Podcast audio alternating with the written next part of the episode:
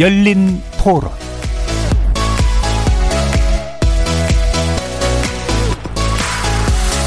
안녕하십니까. KBS 열린 토론 정준희입니다. 거리두기나 이런 거를 완벽하게 해야 될 것 같아요. 여러분 지금 풀어놨다가는 이제 걷잡을 수 없을 것 같아요. 포장마차 골목을 가면은 너무 많은 거예요. 빡빡 차갖고 다닥다닥 붙어가지고 우리가 걸어 다녀도 겁날 지금. 중앙정부와 지방정부 간의 부협함이 전 제일 위험하다 생각하거든요. 이건 또 보건 문제인 거잖아요. 근데 저는 중앙정부도 잘 못하고 있고 지방정부도 잘 대처를 못한다는 쪽이에요, 사실은. 백신 물량 걱정이 되고 계획대로 이게 진행이 될지 좀 우려가 되고 솔직한 얘기로 저는 맞고 싶은 생각이 전혀 없어서 못 믿겠는 거죠.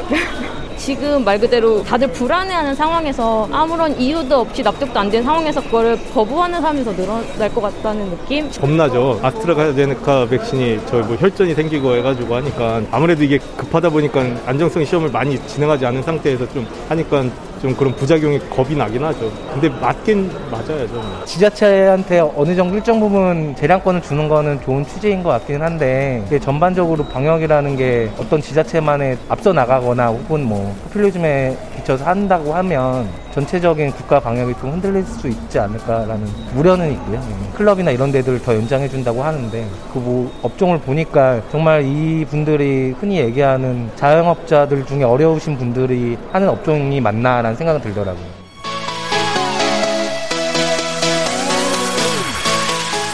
거리에서 만나본 시민들의 의견 어떻게 들으셨습니까?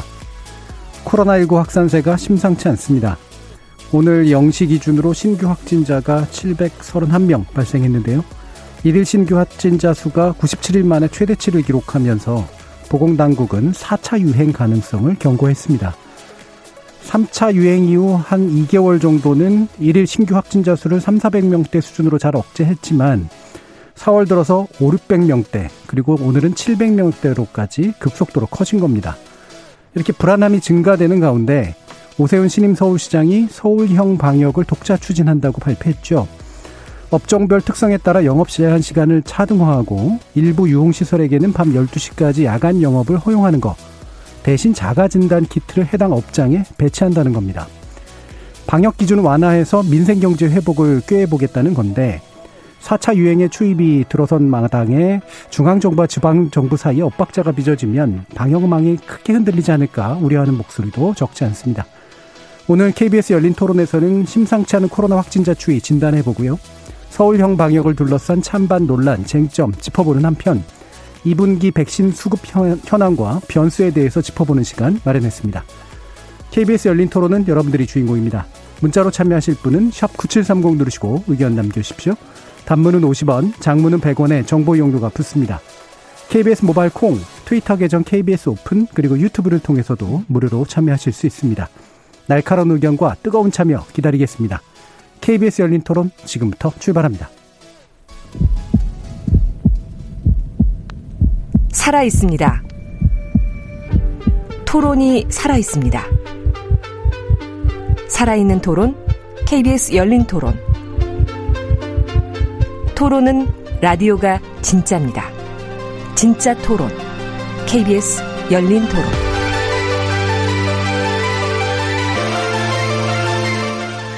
오늘 논의를 위해 세 분의 보건의료 전문가 모셨습니다.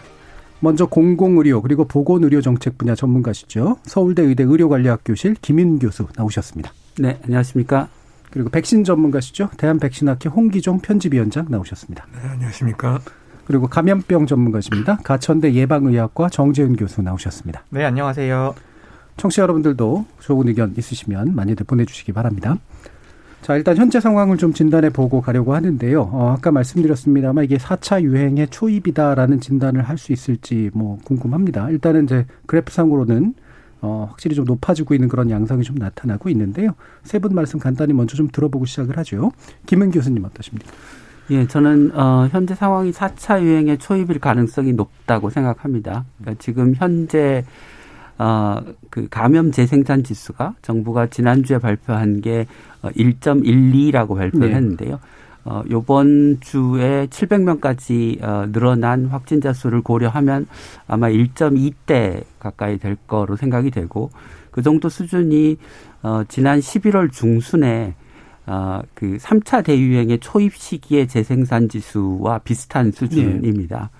그리고 우리가 이제 코로나19의 감염이 어, 대유행을 한번 어, 겪은 다음에 한 3, 4개월 정도의 간격을 두고 다시 어, 유행이 반복되는 양상을 계속하고 있는데 예. 어, 지난 3차 유행이 1월 중순부터 3, 400명이 안정기에 접어들었습니다. 그래서 지금이 그로부터 거의 한 3개월 가까이 예. 되는 시점이기 때문에 어, 재유행이 어, 생길 가능성이 높은 시점이라고 생각합니다. 그래서 시기적으로 현재 증가 추이를 봤을 때 이게 4차 유행의 초입일 가능성이 어, 높아 보입니다. 예. 어, 일단 지수상으로 보나 뭐 그다음에 그러니까 지난 3차 대유행 그 대유행 시기의 어떤 경향으로 보나 어, 초입일 가능성이 상당히 높다 이런 판단을 해주셨네요. 자 그러면 정재훈 교수님은 어떠신가요? 네, 저는 김윤 교수님보다는 조금 더 센 의견인데요. 예. 저는 이미 유행이 굉장히 확산 기로에 들어섰다고 생각을 음. 하고요. 저는 골든타임이 이미 지난주나 지지난주 정도였다고 생각을 하고 지금은 골든타임을 지금 실기하고 있는 시점이라고 생각을 합니다. 우리가 김윤 교수님 말씀하신 것처럼 감염 재생산수라는 지표가 있는데 그 지표 자체는 과거 2, 3주 전의 유행 수준을 반영하는 거거든요. 지금의 유행 수준을 반영하는 것이 아닙니다. 그래서 예. 과거의 1.12라는 것은 지금 순간에는 그것보다 더 높을, 높을 거라는 걸 의미하는 거고요. 네. 그런 것들을 감안을 하면 앞으로 2주 정도는 급격하게 확진자가 더 증가할 가능성이 높다고 생각합니다. 음, 예, 좀더 어, 강한 음, 그런 가능성에 대해서 지금 얘기를 해주셨고요. 홍기정 위원장님은 어떠십니까? 네, 뭐 저도 비슷한 의견이긴 한데요. 4차 유행이 올 가능성이 크겠죠. 왜냐하면 전반적으로 증가 추세인 건 틀림이 네. 없고 그리고 1차 때부터 뭐 베이스먼트라 그럴까요? 기저의 숫자들이 늘어나고 있는 건 확실하니까. 근데 음. 정책적으로 봤을 때 4차 유행이 된다고 가정하고 생각하는 게 맞지 않겠습니까? 아닐 예. 경우는 저희가 뭐 손해 볼 게 없는 거니까요. 그리고 예. 지금 뭐 확산되는 거를 어떻게 보느냐는 당연히 아마도 4차 유행이 올 거다라는 음. 관점에서 보는 게 훨씬 유리할 것 같아요. 예.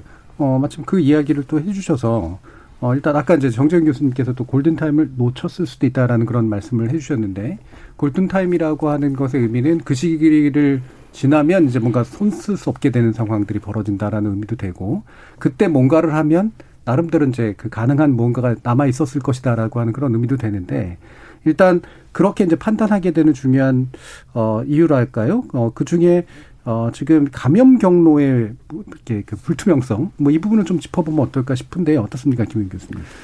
그 감염 경로가 불분명한 감염이 발생하는 거는 네. 이게 감염병에서 소위 판데믹 상황에서 나타나는 이제 고유한 특성이고 네. 그 감염 경로를 알 수 없는 감염이 많다고 하는 것은 어, 대규모 감염으로 확진자가 늘어나는 게 아니고 소규모 감염이 모여서 네. 네. 어, 확진자가 지금 700명에 달했다고 하는 의미이기 때문에 그만큼 감염이 광범위하게 일어나고 있다는 음. 상황을 어, 보여주는 지표라고 생각합니다. 예. 네. 그런데 그 아까 이제 우리 정재훈 교수님께서 이제 골든 타임 어 이야기를 하셨는데 물론 그 어, 확진자 수가 급격하게 늘어나기 전에 어, 우리가 사회적 거리두기를 강화하면 어, 그 효과가 난다고 하면 어, 확진자 수가 급격하게 늘어나는 것을 억제할 수는 있겠죠.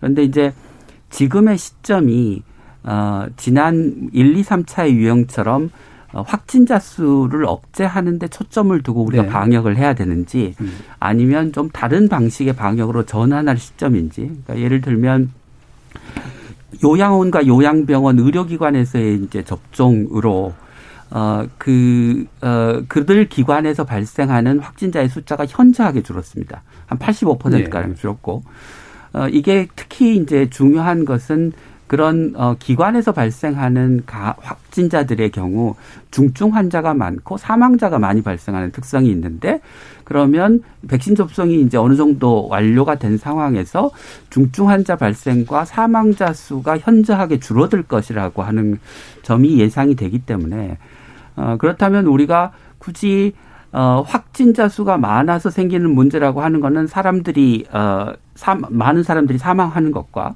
감염이 급속하게 확산돼서 우리가 일상적인 사회 경제 활동을 못 하는 것인데 백신 접종으로 사망자 수가 줄어들면 그 다음에는 어, 감염의 급격한 확산을 막을 수 있는 예를 들면 증상이 있으면 빨리 검사받고 어, 역학조사 신속하게 해서 격리하고 감염이 생기더라도 이게 대규모 감염으로 발전하지 않도록 하는 조치를 취하면 네. 우리가 굳이 어 강력한 사회적 거리두기를 해, 해서 어 소상공인 자영업자 비정규직과 같은 우리 사회의 약자들이 어, 그동안 1년 동안 굉장히 많은 피해를 져왔고 지금 또 어, 사회적 거리두기를 강화하면 그분들이 또 피해를 입을 텐데 그런 막대한 사회적 피해를 두는 어, 거리두기를 어, 하는 방식이 현재 맞냐? 네. 어, 백신 접종도 했고 사망자 수도 줄어들 텐데 굳이 확진자 수에 매달려서 어, 확진자 수를 줄이기 위해서 그렇게 강력한 사회적 거리두기를 할 필요가 있을까라는 어, 의문을 갖고 있습니다. 예, 뭐 중요한 문제 제시해 주신 것 같아요. 일단은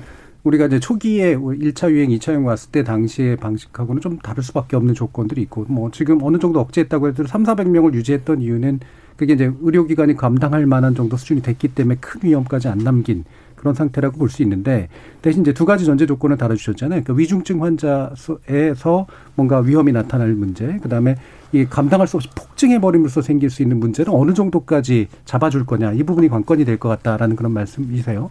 그러면 홍기정 위원장님은 이 부분 은 어떻게 생각하시나요? 네.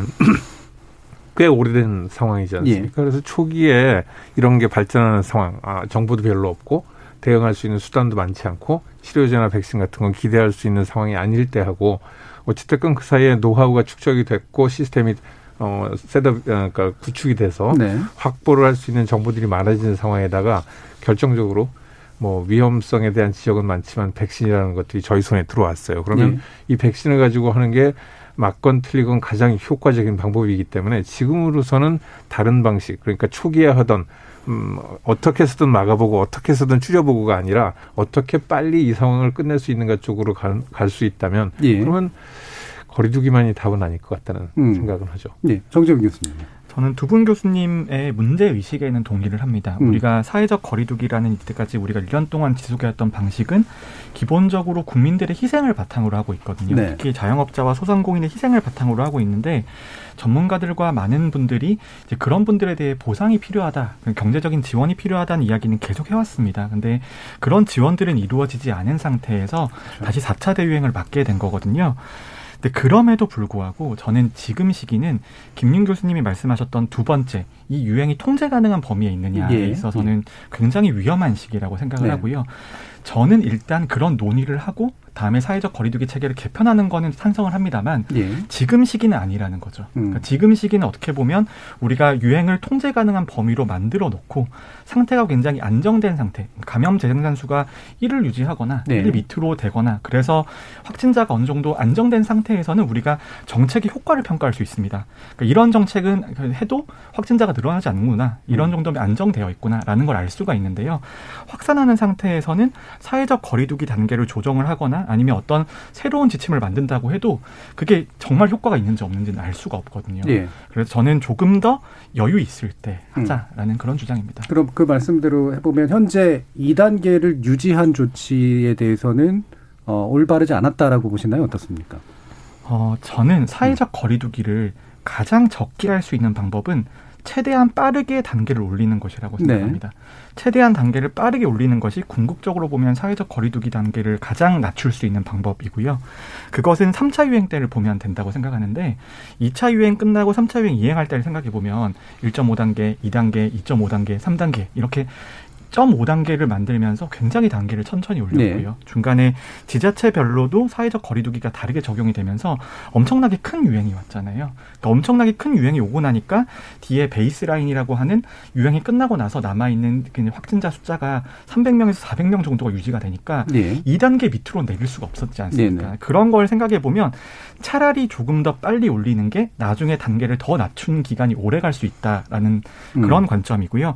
근데 하지만 이제 저는 감염병 전문가 입장에서 말을 하는 거기 때문에 어디까지나 이제 유행, 그러니까 말씀하신 사망자나 사회 경제적인 전체적인 피해가 아니고 저는 유행만 바라보는 면이 있습니다. 근데 저는 그럼에도 불구하고 유행을 잡고 확진자 숫자를 줄이는 게 경제에도 가장 도움이 되는 길이라고 생각합니다. 음, 빨리 뭐 초기부터 뭐 많이 감염증 전문가들께서 말씀하신 거지만 단계는 빨리 상향시키고 그다음에 천천히 단계적으로 떨어뜨려라. 이제 이런 말씀에 이제 기본 맥락은 동일하신 것 같아요. 네. 그럼 어떻게 생각하십니까? 그러니까 두 가지 지점에서 저는 어 사회적 거리두기의 단계를 올리는 게 적절치 않다고 생각하는데요. 예. 한 가지는 어 지금 사회적 거리두기 단계를 예를 들어서 2.5 단계로 올려도 확진자 수를 줄이는데 큰 효과가 없을 거라고 생각합니다. 네. 그러니까 얼마 전에 그 방역 당국이 어, 발표한 통계에 의하면 어, 전체 집단 감염의 47%가 사업장에서 발생한 감염이었습니다. 예. 근데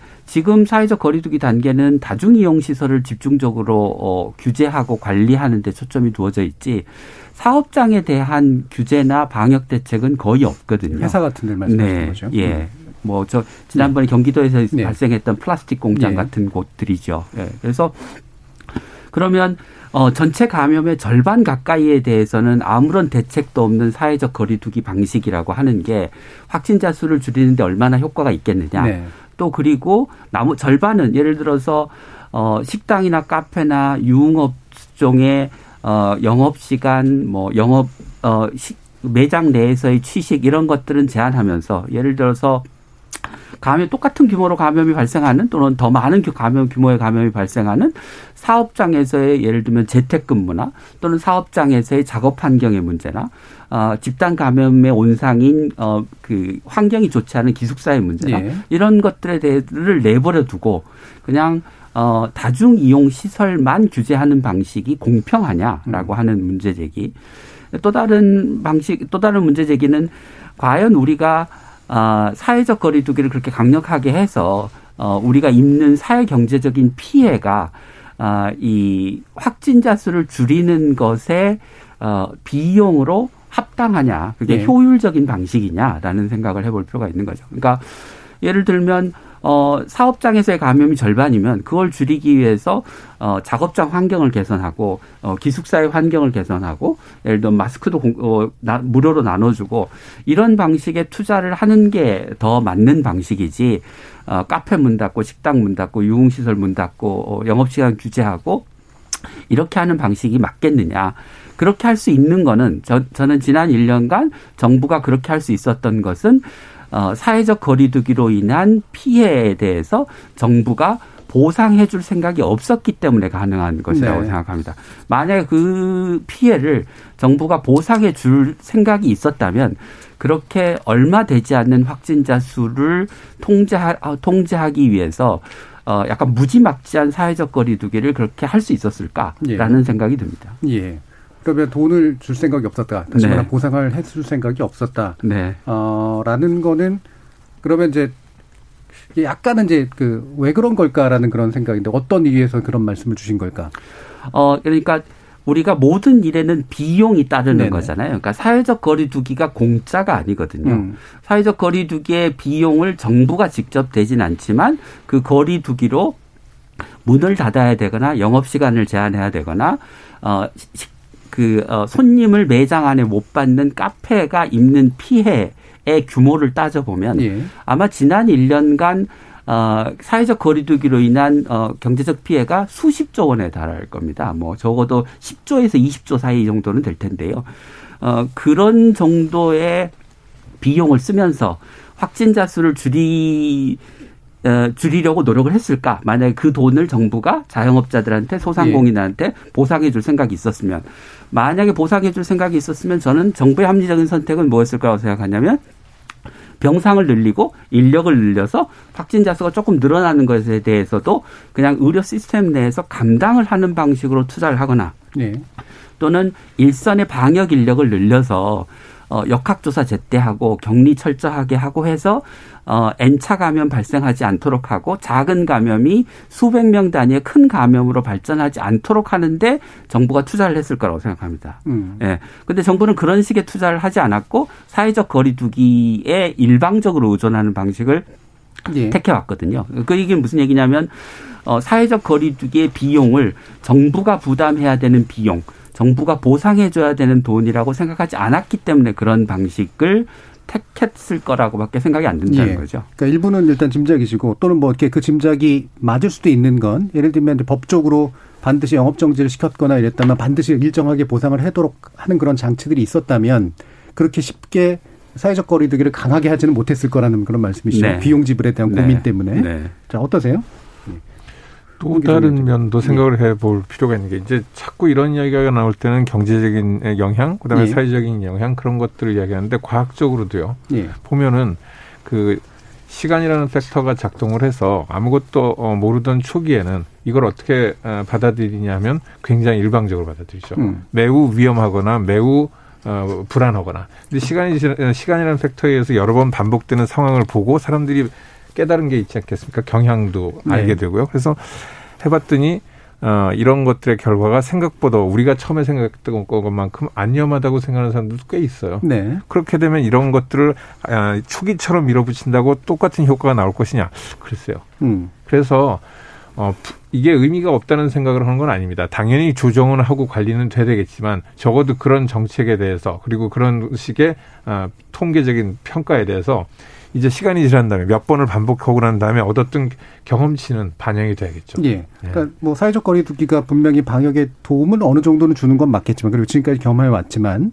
이 거리두기에만 의존하는 그런 방식을 썼을 때 이게 이제 지금에 있어서는 그게 명확하게 이제 이 거리두기가 확실히 이런 효과가 있다라는 걸 확실히 보여주거나 아니면은 그거를 믿을 수 없는 사람들을 설득할 만큼의 어떤 다른 장치들을 쓰거나 이럴 수 있어야 되는데 이제 지금 그게 없는 상태라는 조금 말씀. 더 과장해서 표현을 네. 해보면은 초기에는 내가 죽을까봐 걱정하는 사람이 굉장히 많았을 겁니다. 그렇죠. 근데 지금 예, 거꾸로 자발적인. 내가 죽을까라고 의심하는 사람들이 더 많아졌을지도 몰라요. 예. 그러면 어떻게 되냐면 사람들 사이에서는 이 숫자가 중요한 게 아니라 얼마나 나한테 위협이 되느냐가 중요한데 어떤 면에서는 코로나19는 음. 사람들한테 이미 일부의 문제로 자꾸 구- 국한돼 가는 과정이 되다 보니까 네. 과학적 통계가 그렇게 많은 설득력을 가질 시기를 점점점 지나가고 있는 것 같아요. 예. 그뭐 심리적으로 그런 측면들이 분명히 있는 네. 것 같아요. 지금 그 식사하시는 그런데 그의 분위기라든가 이런 걸 보면 무서웠다면 그렇게 안 했겠죠. 네. 예, 그걸 금지했건 그렇지 않았건 간에.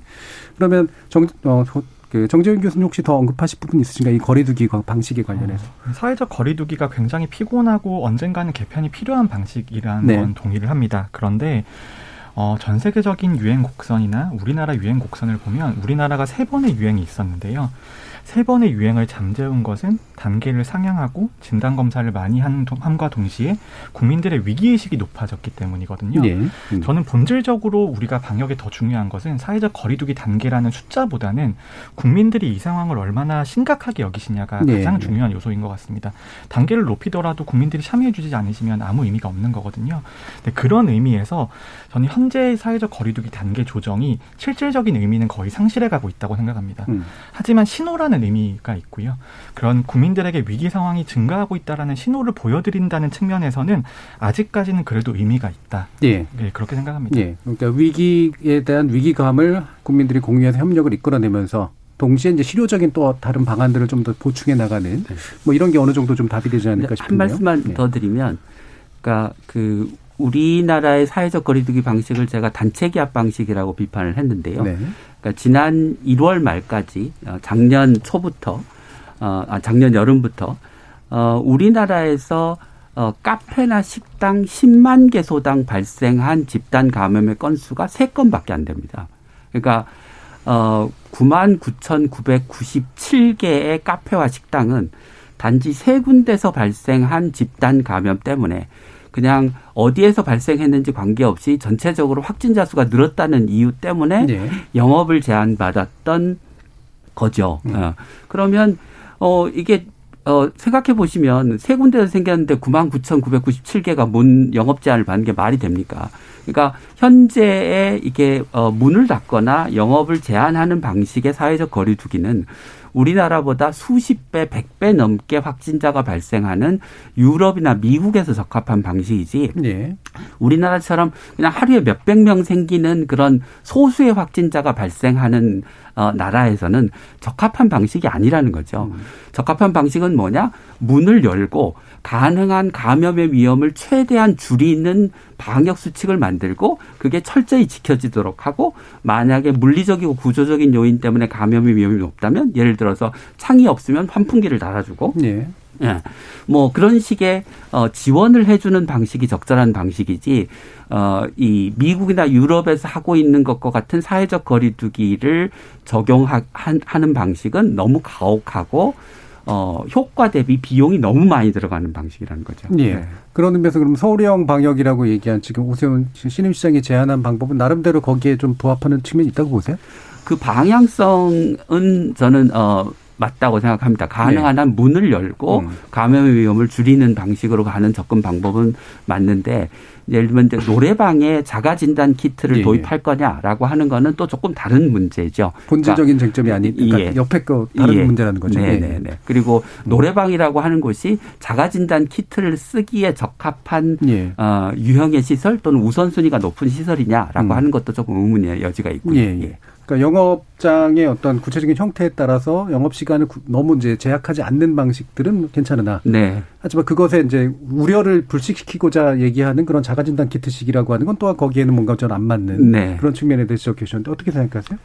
네, 근본적으로 이제 저처럼 이렇게 예. 개발하는 사람들한테는 어떤 기준들이 있는데 네. 진단 키트를 아, 진단 기술을 만드는 데는 대충 한 여섯 가지 정도의 예. 기준을 네. 잡아요. 정확도가 높거나 음. 아니면 속도가 빠르거나 아니면 특이성이 높아지거나 음. 아니면 쉽거나 싸거나 아니면 보편적이거나. 근데 이 자가진단 키트의 가장 큰 특징이 임신진단 키트 같이 생각하셔도 될 것 같은데 네네. 이게 굉장히 편하고 빠르고 좋긴 하죠. 음. 근데 사용자의 어, 그러니까 이게 전문가가 하는 게 아니다 보니까 사용자에 따라서 다른 결론을 낼 수 있는 가능성도 충분히 있고요. 네. 그리고 또 하나는 어찌됐건 갖고 있는 한계가 확실히 있는 겁니다. 이건.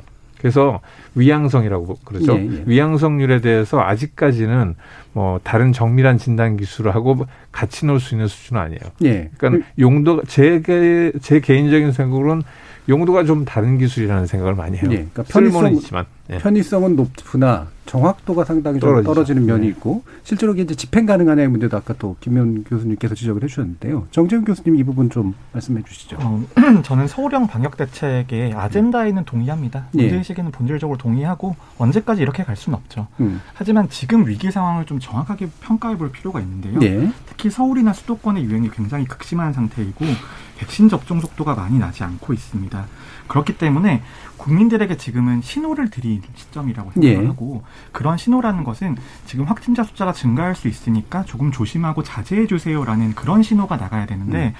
현재 이제 이슈화가 되면서 마치 앞으로는 사회적 거리두기가 금방이라도 완화될 것 같다거나 음. 아니면 지자체와 중앙 정부가 이견을 보인다거나 앞으로 영업장의 영업 시간이 늘어날 거다 늘어나도 괜찮다 이런 이제 그런 신호들이 계속 나가게 되면서 방역 그리고 유행 곡선 자체에는 악영향을 줄 게 너무나 자명한 예. 거고요.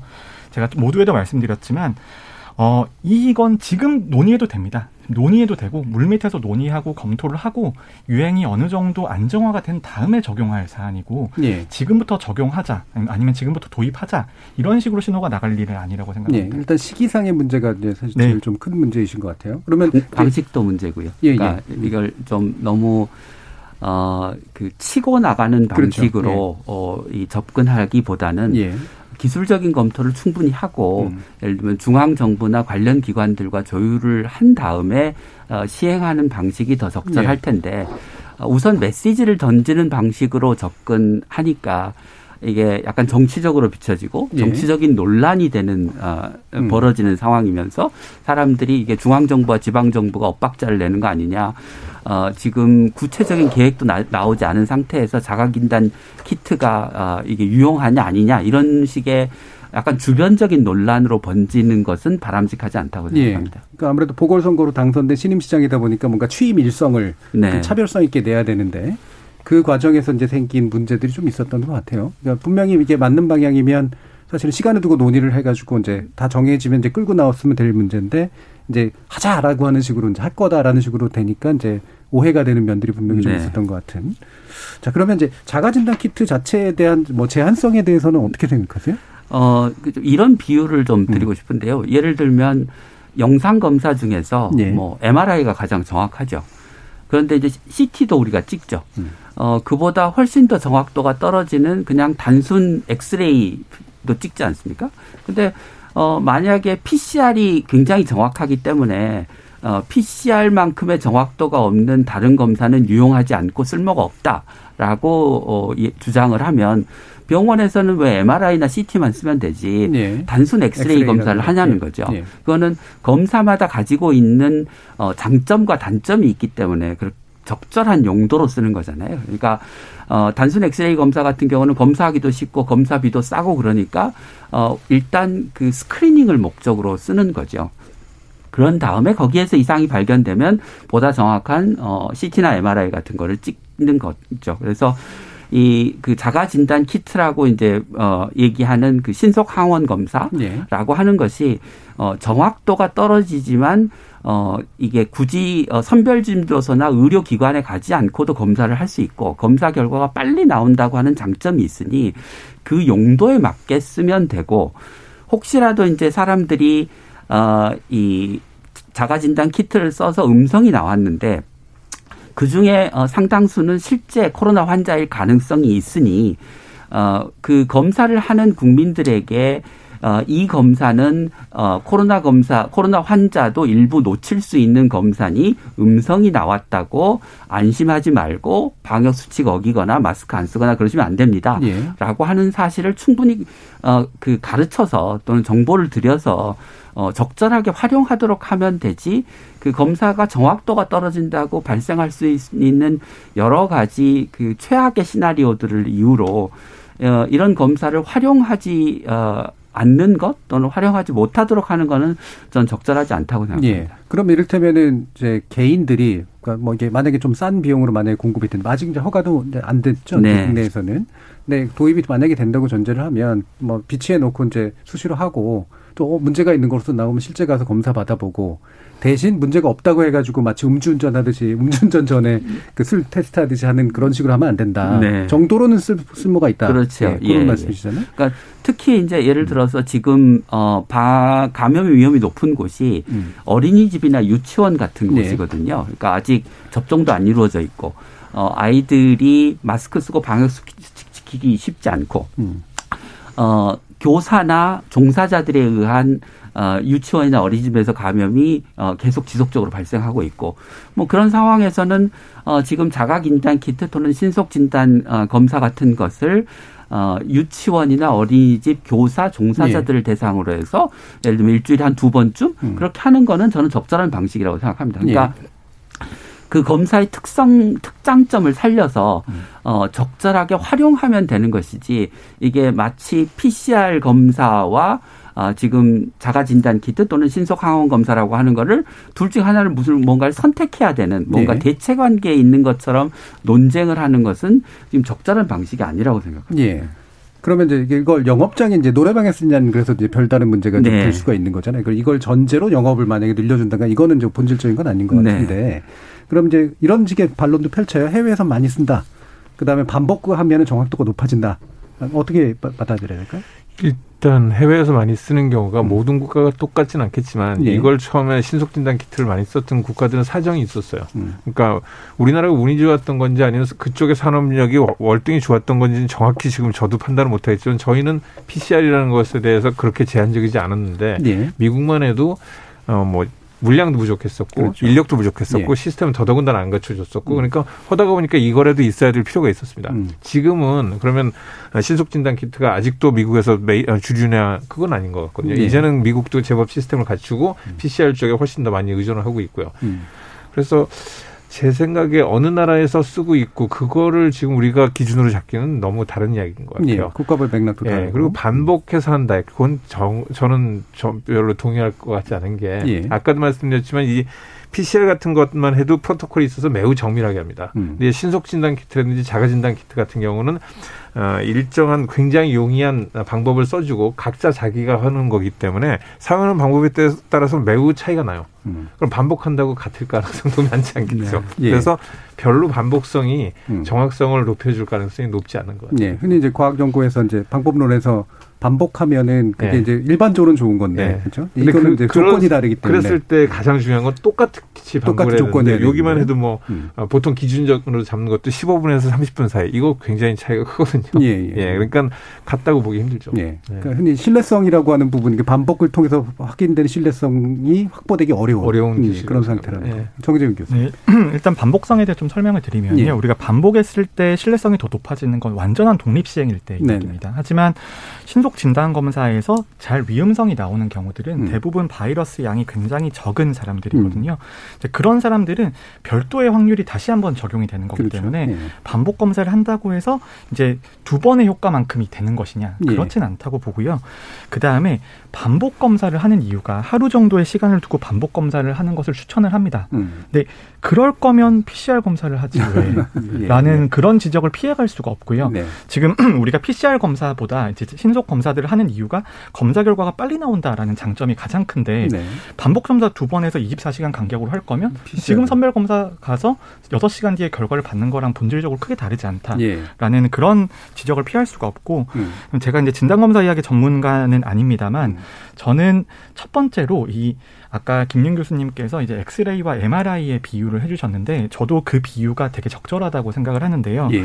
그런데 우리가 PCR을 MRI 그 다음에 신속 진단 검사를 엑스레이라고 보기에는 좀 어려운 면이 있습니다. 아. 왜냐하면 우리가 MRI를 찍는 목적은 정말 미세한 병변도 찾아내고 더 확실하게 보기 위해서인데 감염병에서는 그 미세한 부분을 찾아내는 것이 음, 중요하다. 무증상 감염자 또는 초기 감염자입니다. 결국 전파 능력이 가장 높은 사람들을 우리가 찾아내는 것이 진단 검사의 목적인데 그러면 지금 우리가 신속 진단 검사라는 것들이 실제로 그 무증상이나 초기 감염자들을 잘 찾아낼 수 있느냐 음. 그게 가장 큰 문제거든요. 예, 예. 그런 문제로 봤을 때 최근에 이제 여러 연구 결과들을 보면 우리나라의 이제 임상 환경이나 무증상이나 여러 가지 감염자의 조건을 고려를 했을 때 민감도라고 해서 실제 확진자 중에 몇 명을 찾아내는지를 보면 가장 좋은 조건에서도 50% 정도라는 연구 결과도 있습니다. 그 말은 50%는 놓칠 수 있다라는 의미거든요. 예.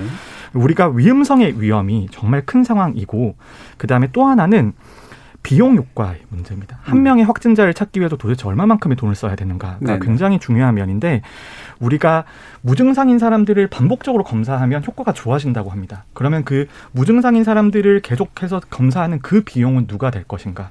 영업장이 될 것인가 국가가 될 네, 것인가 예, 예. 그리고 그 비용을 다른 데 사용한다면 더 좋은 결과가 나오지 않을 것인가에 예. 대한 의문에 대답을 해줘야지 음. 우리가 신속 진단 검사를 사용할 수 있는 것이고요. 음. 저는 아직까지 몇 가지 의문들에 대해서 신속 진단 검사가 완전히 대답을 주지 못한다고 생각합니다. 알겠습니다. 어. 한 말씀만 예. 덧붙이면 그러니까 그렇기 때문에 이제 신속 검단 진단 검사를 쓸 거냐 말 거냐라고 하는 질문은 적절한 질문이 아니고요. 예. 우리가 어, 유치원이나 어린이집에서 신속 진단 키트를 어떤 방식으로 쓰면 도움이 되겠느냐 이런 네. 논의를 하는 게 보다 음. 아, 건설적인 방법이라고 생각하고요. 예. 한 가지만 좀 덧붙이면 이제 그 정재훈 교수님께서 어, 감염병의 특성은 초기에 이제 어, 전파력 있는 사람을 빨리 찾아내는 게 어, 목적이다 이렇게 얘기를 하셨는데, 그러니까 그 신속 진단 키트가 아, 그 PCR 검사에 비해서 진단 능력이 떨어지는 이유는 어, 증폭을 하지 않기 때문에 네. 바이러스의 양이 적은 사람은 양성으로 진단을 못 하는 거거든요. 근데 그 얘기는 무슨 얘기냐면 바이러스의 양이 많은 사람들은 진단을 해낸다는 얘기고 바이러스의 양이 많은 사람일수록 전파력이 높은 사람일 가능성이 높거든요. 네네 네, 네. 그러니까 어, 역설적으로 지금 진단 능력이 떨어진다고 하지만 사실은 어, 이렇게 설명할 수 있습니다. 그러니까 신속 진단 키트는 전파력이 높은 사람은 양성으로 잡고 전파력이 낮은 사람은 놓친다. 그러면 어, 감염의 전파를 막는 측면에서는 신속 진단 키트가 효과적일 나름의. 수도 있다. 이렇게 네. 얘기할 수 있거든요. 그러니까 그런 측면까지를 고려해서 우리가 어, 실제로 현장에서 쓰면서 좀 평가를 해봤으면 좋겠습니다. 그러니까 이게 마치 어, PCR과 신독진단 키트 둘 중에 하나를 뭔가 선택해야 되고 그걸 하나를 선택하면 어, 이거를 그냥 전적으로 의존해야 되는 네. 이런 방식의 논의가 아니고 실용적으로 이것을 어떻게 쓸지에 대한 음. 그냥 좀 어, 굉장히 어, 그 뭐랄까 어, 현실적인고 실용적인 논의를 했으면 좋겠는데 이게 약간 무슨 어, 정치적인 견해의 대립처럼 자꾸 어, 음. 논쟁이 벌어지는 것 같아서 좀 안타깝습니다. 예. 네. 어, 적어도 이제 노래방 들어가기 전에 쓰는 건 안 맞는 건 맞는 것 같네요. 음. 반복하기에도 노래하실 분이 반복할 수도 없는 노릇이고요. 그래서 적어도 이제 신속 진단 키트가 어디에 쓰일 수 있을 것인가라는 문제까지 포함된 그런 이제 그 여러 가지 이제 대책에 관련된 노력은 그러니까 논의는 중앙 정부 그리고 지방 정부 그리고 지방 정부 사이에서 어, 좀 더 치밀하게 좀 진행될 필요가 있는 것 같습니다. 지금까지 청취자 문자들이 좀 들어왔는데 한번 들어보고 가겠습니다. 정희진 문자 캐스터. 네, 청취자 여러분이 보내주신 문자 소개해드리겠습니다.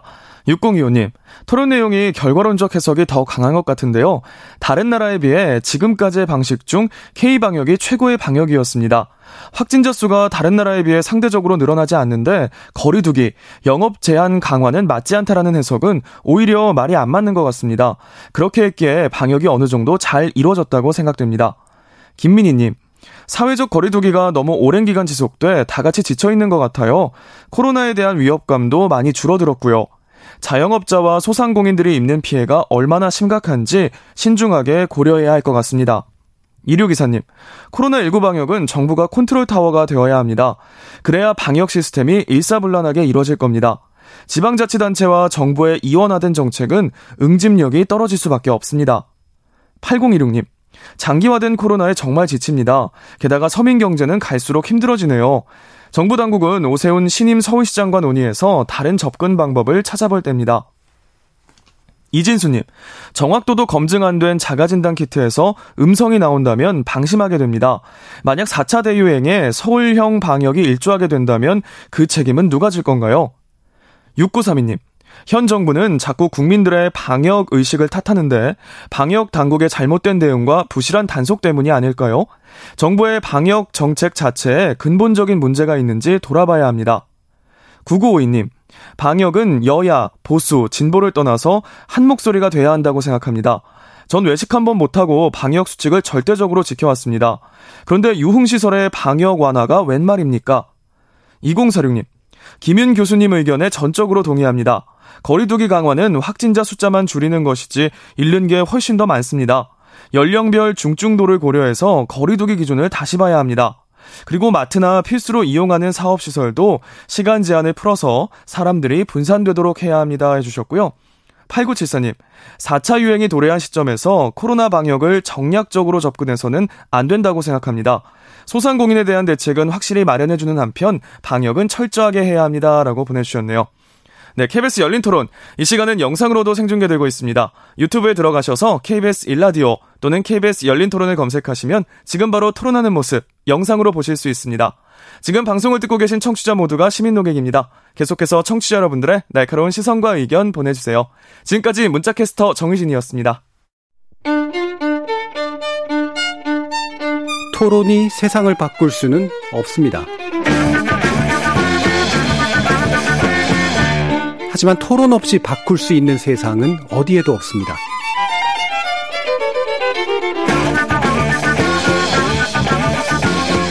세상의 선한 변화를 갈망하는 당신. 정답이 아니라 질문의 힘을 믿는 당신. 우리 KBS 열린 토론에서 만납시다.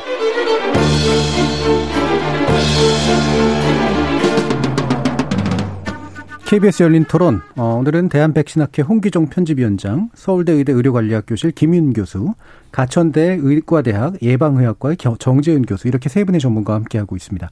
원래 이분은 이제 백신 얘기를 해야 되긴 합니다만 시작하기 전에 좀 짧게 앞에 걸 좀 정리하는 의미에서 4차 대유행이 위험해지는 걸 좀 막고 즉 폭증을 막고 그다음에 사회가 좀 관리 가능한 형태로 이제 우리 그 지금 방역을 좀 유지하기 위해서는 지금은 요 포인트가 제일 중요한 것 같다라고 하는 걸 혹시라도 좀 나름대로 찝어주실 게 있으면 한번 견해를 한번 들어볼게요. 이 부분은 홍 위원장님 말씀부터 한번 좀 들어볼까요?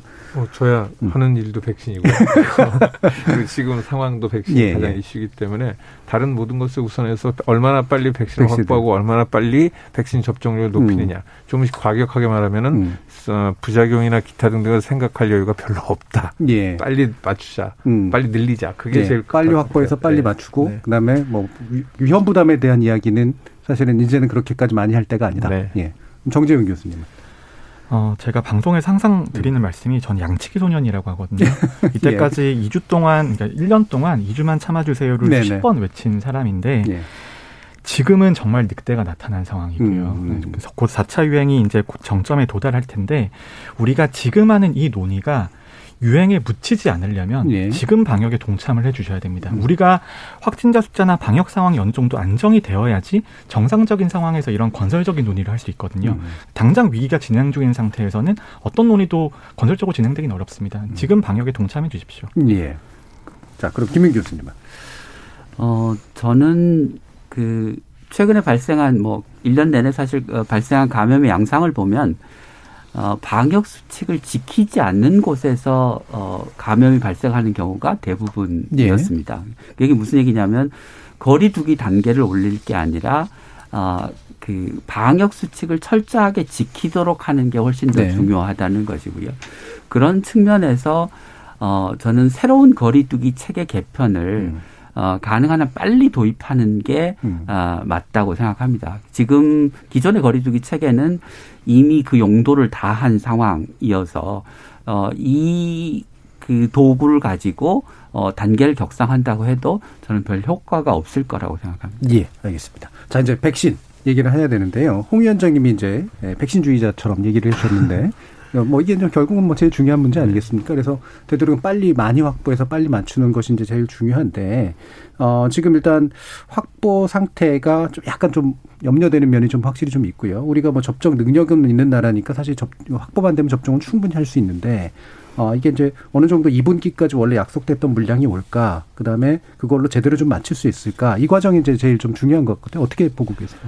네. 그러니까 백신이 처음에 사람들한테는 음. 개발이 이슈, 어, 관심이었죠. 언제 네. 얼마나 빨리 개발이 될 건가. 근데 사실은 백신을 하는 만들 어, 그러니까 이쪽 일을 하면서 생각하는 첫 번째는 개발이 된다고 해결이 되는 거 아니고 얼마나 빨리 생산할 네. 수 있고 얼마나 그렇죠. 빨리 공급할 수 있고 얼마나 빨리 접종할 수 있냐. 근데 지금 현재 우리나라는 첫 번째 걸 빼고 아그 우리가 못했다는 걸 빼고라도 나머지 음. 것들도 그렇게 완화한 것 같지는 않아요. 음. 이보다는 훨씬 빨랐어야 되고 계획도 훨씬 어, 많이 잡아놨고요. 네.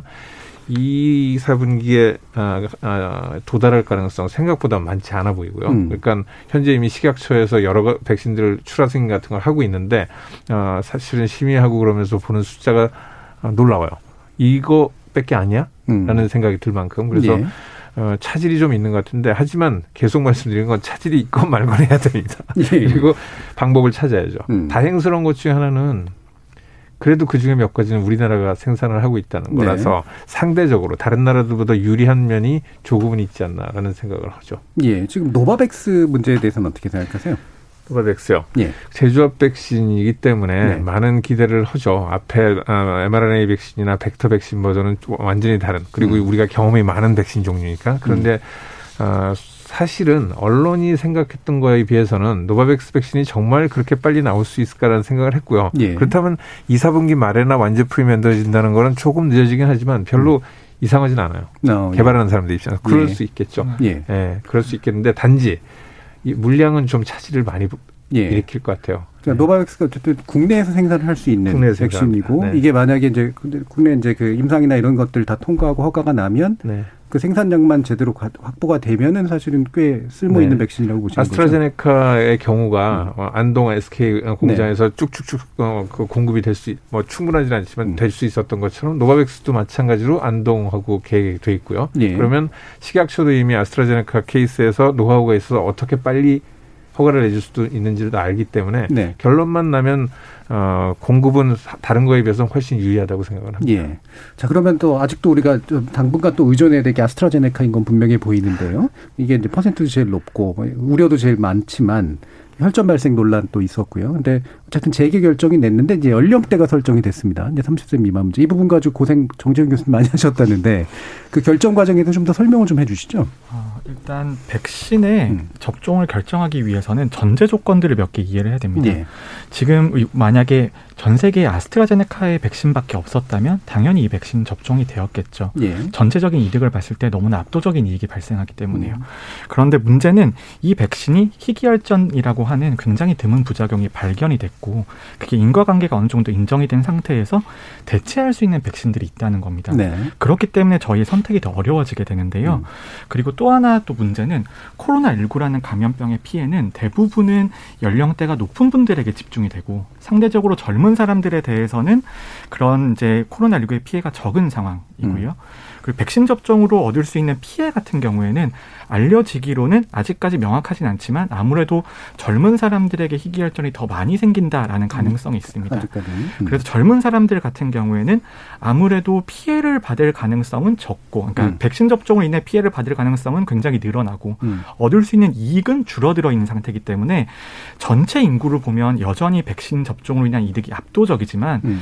일부 연령대 집단에 대해서는 우리가 효과와 피해를 비교해 볼 필요가 있다라는 거죠. 예. 그러니까 그런 것들이 비 교해서 저희가 연구를 하는데 그렇다고 해서 백신으로 얻을 수 있는 모든 효과를 볼 수도 없고 그다음에 백신 접종을 얻을 수 있는 모든 부작용을 우리가 알려지지 않은 것까지도 확인할 수 없습니다. 그리고 굉장히 한정적인 조건에서 비교를 해야 되는 거고요. 예.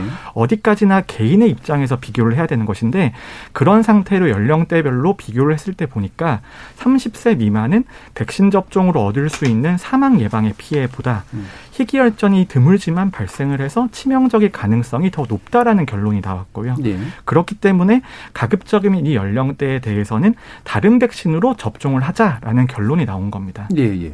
그러니까 이 부분이 이제 굉장히 좀 길게 자세히 좀 설명을 친절하게 해주셨는데 아주 그냥 단순하게 얘기를 하면 뭐 이게, 이게 젊은 층이 이거 맞으면 혈전 걸려 이거는 당연히 아닌데 그렇죠 이게 한 백만 명백만명 중에 하나 정도 나오는 게 인과관계라고 제가 좀 들었던 것 같은데요. 근데 이게 이 희귀혈전이 혹시라도 이제 발생하면 굳이 안 맞춰도 좋았을 경우가 생겨버리기 때문에 그래서 젊은 층은 사실은 백신을 다른 걸 맞거나 당분간 안 맞아도 생길 수 있는 어떤 위험이 적으니까 일단은 제외하자라고 하는 그 결정을 해주신 것 같아요. 근데 이제 지금 홍 기장님께 그럼 여쭤야 될 것 같은데 이제 연령대가 프랑스나 독일 같은 게 이제 높은 외려 좀 더 높은 분들에게서 그런 어 유보 결정 내린 이유는 그럼 또 뭘까요? 이제 상황이 다 다르겠죠 예. 국가마다 예. 그리고 그 국가의 상, 상태도 아, 그러니까 환경도 다르고요. 예. 그래서 제 생각엔 뭐 프랑스와 독일이 다른 이유도 프랑스 독일의 에, 발생이라든지 네네네, 아, 사, 그 치사율이라든지 예. 등등이 다를 것이고요. 그리고 인구 구조도 다른 음. 연령대별 인구 구조도 다를 것이고 저희 나라하고 비교하기로 하면 뭐 차이가 엄청나게 날 네. 정도니까요. 그래서 이 이런 연령의 차이가 아주 큰 의미를 갖지는 저는 않다고 생각을 해요. 음. 역학적으로 모르겠습니다. 근데 네. 실제로 이 백신이라고만 어, 가지고만 봤을 때 이게 어떤 side effect에 대한 근거가 된다든지 그런 건 아니고 그 각 국가별로 우리는 네. 요 정도까지 accept 아, 그 용납할 수 있다는 음. 수준이 되지 않을까. 음. 그러면 이제 우리가 아스트라제네카는 어쨌든 30대 미만을 일단 유보하고 그 이상의 분들한테 접종하고 아마 파이자가 이제 들어오게 되면 그게 또 이제 아마 주력군이 될 것 같은데 요거를 통해서 한 6월까지 대충 진행이 될 것 같은데요. 어떻게 보고 계세요? 일단 그 앞에서 했던 네. 얘기에 대해서 잠깐 좀 네. 말씀을 드리면 그 소위 이제 드문 어 부작용으로서의 혈전 어 발생이 그, 어, 유럽에서 이제 국가마다 조금, 어, 그 보고된, 어, 율이 다릅니다. 네네. 그래서 이제, 어, 그, 어, 유럽 의약품청이 이제 그 결과를 발표하면서 어떤 얘기를 했냐면, 어, 가장 보고가 정확하게 이루어진 나라가 독일이고, 음. 독일의 경우를 예를 들면, 어, 10만 명당 한 건에서 두 건 정도의 어, 네. 드문 혈전이 발생한다. 네. 그런데 이제 영국의 예를 음. 들면 영국은 100만 명당 네. 한세 건에서 다섯 건 정도여서 그 차이가 아마도 보고율의 차이일 것 같다 음. 이런 얘기를 해서 그러니까 어 실제로는 어 우리나라에서 물론 혈전 발생률이 다르긴 하겠지만 어 유럽의 경우를 보면 우리가 보수적으로 평가하면 10만 명에 한 명, 두명 정도로 어 간주하는 게 맞을 것 같다라는 예. 거고요. 그 말씀을 드리는 이유는 이게 어떤 값을 쓰느냐에 따라서 이제 어 60세 이상은 명백하게 어 백신 접종이 효과가 예. 높, 높고 어 30대 미만은 어 백신으로 인한 부작용의 영향이 더 클 거라고 생각하는데 그 중간은 상당히 불확실한 부분입니다. 애매하죠. 그러니까 우리가 음. 어떤 통계치를 쓰느냐에 따라서 어, 값들이 좀 왔다 갔다 할 수 있고, 근데 통계에서 우리가 이제 대표 값이라고 하는 어떤 평균 값이 있지만, 어, 그 값이 가질 수 있는 확률의 범위를 신뢰 구간이라고 네. 하는 것으로 이제 표현을 하지 않습니까? 그래서 그런 신뢰 구간이 굉장히 넓을 수밖에 없는 것이라, 어, 저는 그 중간의 영역에 해당하는 연령대에는 어, 약간 백신의 선택권을 줘야 된다고 생각합니다. 네. 그러니까 어, 아스트라제네카를 나는 맞기가 꺼려진다라고 하면 어, 나중에 이제 다른 백신이 들어오면 예를 들면 화이자나 모더나나 뭐 노바백스가 어, 들어오면 그때 그 백신을 접종할 수 있는 어떤 선택권을 주는 어 연령대여야 되지 않을까. 그러니까 11월 이후가 되겠네요. 아무래도 어 그건 이제 예. 3분기에 들어올 예. 수 있으니까요. 예. 그러니까 지금은 어, 내가 아스트라제네카를 안 맞겠다고 하면 맨 끝인 11월로 밀리지만 예. 이렇게 중간에 불확실한 연령대에 있는 사람한테는 선택권을 주고 음. 선택권을 준다고 하는 얘기는 어, 다른 대체 백신이 들어오는 시점에 그걸 맞을 수 있는 예. 선택권을 주자는 이야기니까 3분기에 어, 백신이 들어오면 접종을 하게 해주는 게 맞지 않을까라는 음. 생각이 듭니다. 그러니까 너무 정부가 어, 칼로 무 자르듯이 연령대를 정하고 여기는 유보, 여기는 맞아 이렇게 하는 하기에는 어, 불확실한 영역들이 꽤 있다는 거죠. 예. 그 백신을 안 맞아도 그렇게까지 위험하지 않은 고 연령대인데 네. 혹시라도 맞게 됐을 때 생길 수 있는 우려에 대해서 만약에 고민을 한다면 네. 그럼 선택권을 주는 정도로 하자라는 네. 그런 예. 말씀이신데 어떻게 네. 생각하세요, 홍 위원장님? 음.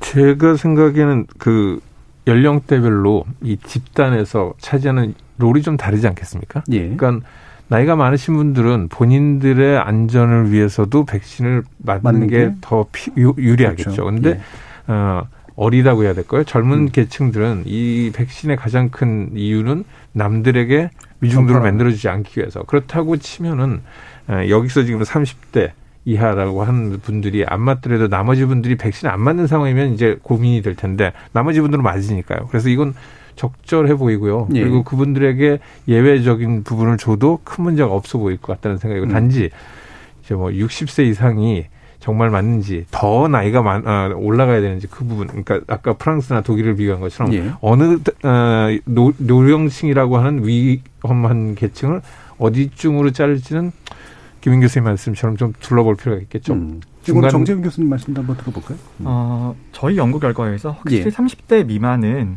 위험이 높은 것으로 나왔고요. 음. 네, 조건에 따라서 30세와 50세 사이는 어, 회색지대라고 하죠. 예. 위험과 이익이 확실하지 않고 어, 음. 판단하기 어려운 영역인데 일단 지금 같은 위기 상황에서는 완전하게 과학적인 근거만으로는 판단을 내릴 수가 없습니다. 예. 여러 가지 범위가 존재하고 음. 측정치가 정확하지 않기 때문에요. 그런데 저희 결정에 큰 영향을 미치는 건 누가 뭐래도 백신 수급 상황입니다. 음. 만약에 백신 수급이 원활하게 다 이루어졌다면 그냥 이 연령대는 다른 백신을 맞추고 그냥 백신을 다, 백신 접종이 원활하게 진행될 수 있거든요. 하지만 불투명한 수급 상황을 우리가 고려해서 판단을 해야 되기 때문에 네. 연령 제한을 하는 데 있어서도 굉장히 보수적으로 접근할 수밖에 없는 거고요. 음. 정말 피해가 확실한 집단에 대해서는 제한을 하되 음. 나머지 연령대에 대해서는 백신의 수용성을 유지할 수 있는 쪽으로 저희가 결정을 할 수밖에 없는 음. 상황입니다. 본질은 수급이라는 거죠. 예. 네. 알겠습니다. 자, 그러면 지금 어, 뭐, 이게 집단 면역의 어떤 기준이랄까, 이게 보통 70% 정도로 얘기가 되는데, 어, 뭐 그 이상이어야 된다라고 얘기하시는 분도 있고, 사실 그 전부터 효과는 나타난다라고 얘기하시는 분도 있어요. 일단 그 부분에 대한 홍 위원장님 말씀 한번 들어볼까요?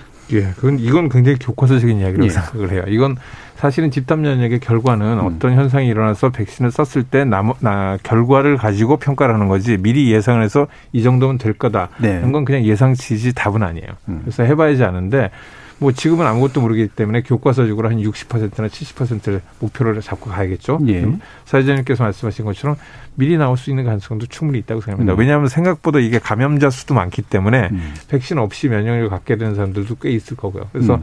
숫자는 뭐 60을 기준으로 가되 어디서 결정된지는 계속 모니터링 해보다 보면 그때 답이 나오고. 네. 그러니까 기본적으로 목표치는 정해두되. 네. 네. 그러니까 실제로 이제 어떻게 될지는 아마 우리나라 사례뿐만 아니라 뭐 수급이 결국 우리나라는 중요한 문제이겠습니다만 이스라엘이나 영국이나 뭐 이런 데들의 사례도 보면서 좀 비교할 수도 있지 않겠습니까? 네. 이스라엘 같은 경우는 이미 50%가 후수적 넘었고요. 예. 그래서 발생 숫자 감염자 숫자가 많이 줄었더라 어, 줄어들었다고 이미 보고가 되고 있고요. 영국 같은 경우도 논란은 좀 있지만 꽤 많이 돼서 50%에 근접하고 있는. 있는데 다른 유럽에 비해서 유럽 국가에 비해서는 줄어들었다고 하니까 예. 백신의 접종이 어떤 종류이건 간에 이루어지면은 도움이 되는 건 뭐 명백한 상황인 것 음. 같아요.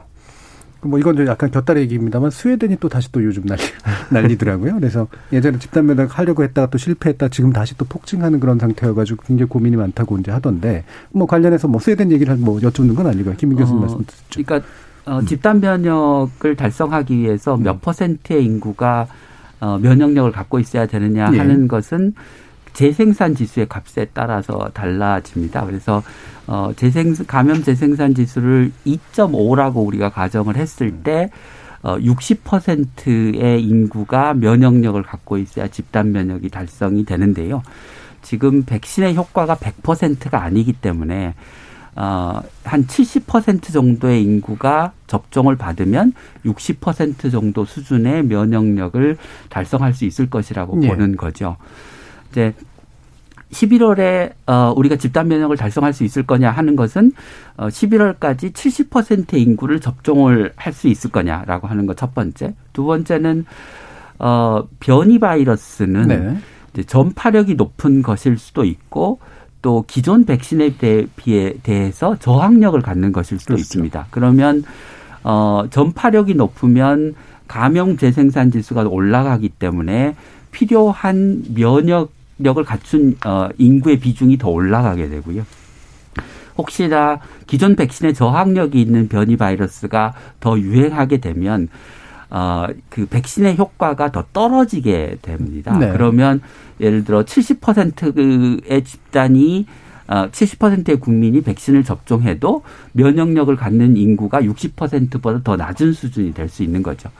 그 두 가지 어, 요인 때문에 어, 이 변이 바이러스가 얼마나 어, 우리나라에 광범위하게 음. 어, 올해 안에 퍼지느냐 또 지금 알려진 어, 뭐 영국발 변이나 뭐 어, 브라질발 변이, 남아프리카 공화국발 변이보다 훨씬 더 예를 들면 전파력이 높거나 백신의 저항력이 있는 새로운 변이가 나오고 그게 또 유입되고 그게 퍼지면 어 그 얘기는 좀 훨씬 달라질 수 있어서 그러면 이제 그 집단 어, 백신으로 달성하지 못한 집단 면역의 그 갭을 음. 그만큼의 공백을 우리가 사회적 거리두기로 메꿀 수밖에 없는 거거든요. 네네. 그렇기 때문에 이제 제가 그 일부에서 말씀드린 대로 이게 장기전에 대비해야 되고 지속 음. 가능한 사회적 거리두기를 해야 되고 그러면 현재 시스템으로는 안 되니 어 새로운 거리두기 체계를 어 도입해야 된다라고 이제 말씀드린 이유였습니다. 예. 그러니까 백신이 이제 성공적으로 뭐 11월까지 도달, 그러니까 접종률에 도달한다고 하더라도 또 생길 수 있는 이런 변이 바이러스의 문제라든가 이런 게 언제나 공백을 남겨놓을 거니까 네. 지금부터라도 준비해야 된다는 네. 말씀이신데 네. 정재현 교수님도 이 부분 말씀 주시죠. 어, 정부의 표현을 음. 따르면 11월까지 전 국민 70% 접종을 완료해서 집단 면역을 네. 달성하겠다라는 이야기인데요. 저는 이 말이 총체적으로 문제가 있다고 생각하고요. 네. 첫 번째는 11월까지 전국민 70% 접종이 가능할 것인가. 음. 첫 번째. 그 다음에 두 번째로는 70%라는 비율이 적정한가. 네. 두 번째. 그 다음에 70% 접종을 통해서 집단 면역을 형성하겠다라는 말. 세 번째. 음. 세 가지 다 문제가 있거든요. 네. 저는 첫 번째는 수급 문제 때문에 너무 잘하실 거라고 생각하고요.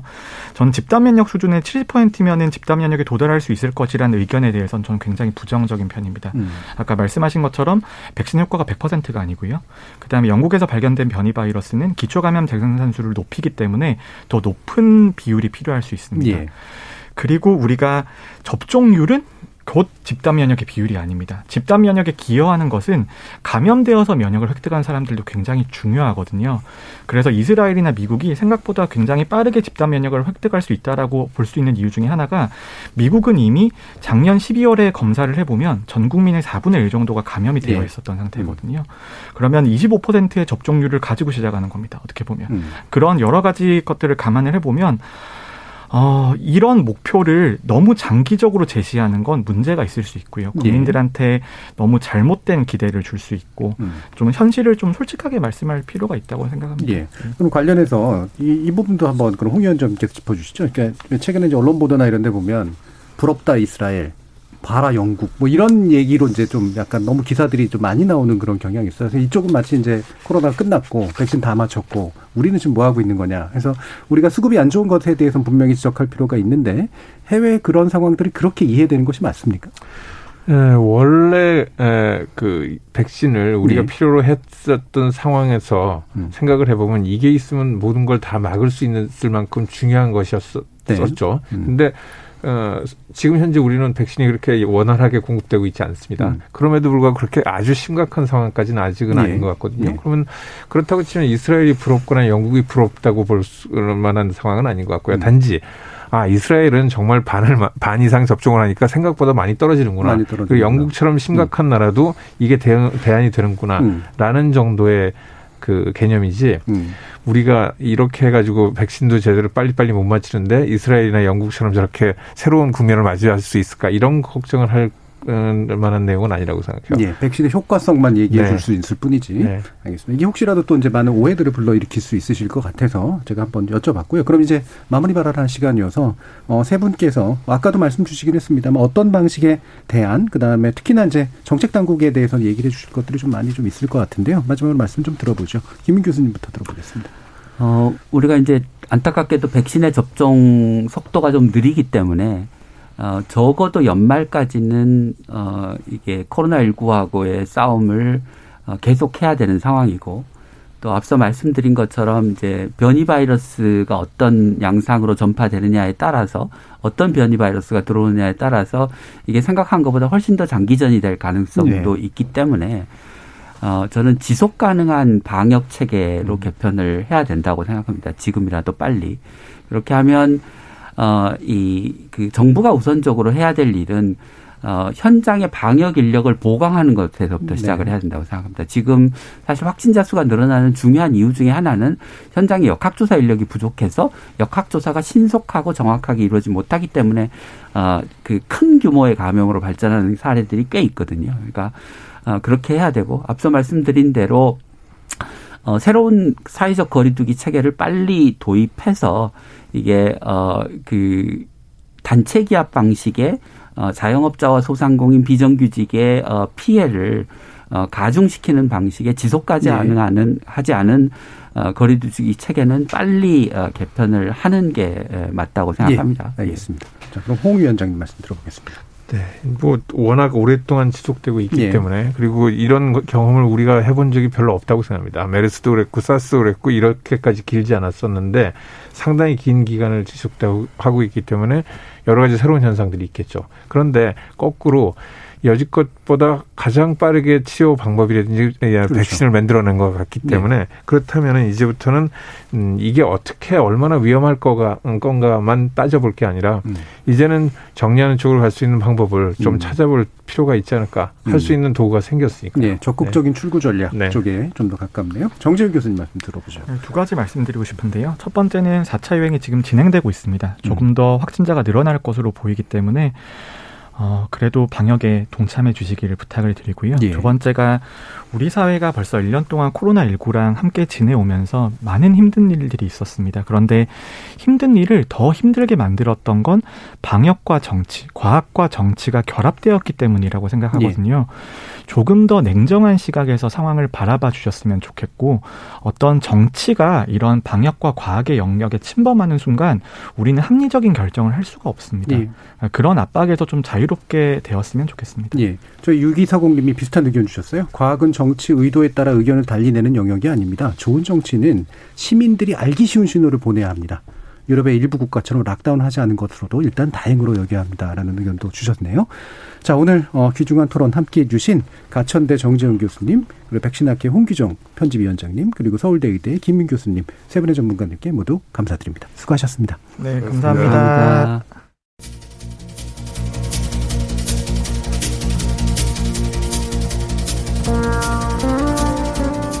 지난 1년 넘게 잘들 참으면서 협조해 주셨는데 시간이 워낙 오래다 보니 이제 많이들 지치고 힘드신 것 같습니다.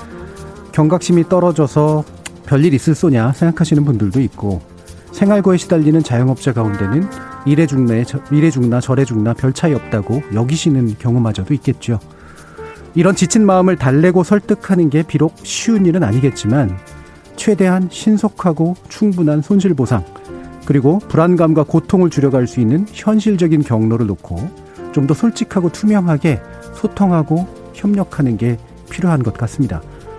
특히나 이런 불안의 틈새를 교묘히 파고드는 무책임하고 어두운 목소리가 아마도 점점 더 커질 수도 있기 때문에 더욱 그렇습니다. 지금까지 KBS 열린 토론 정준이었습니다.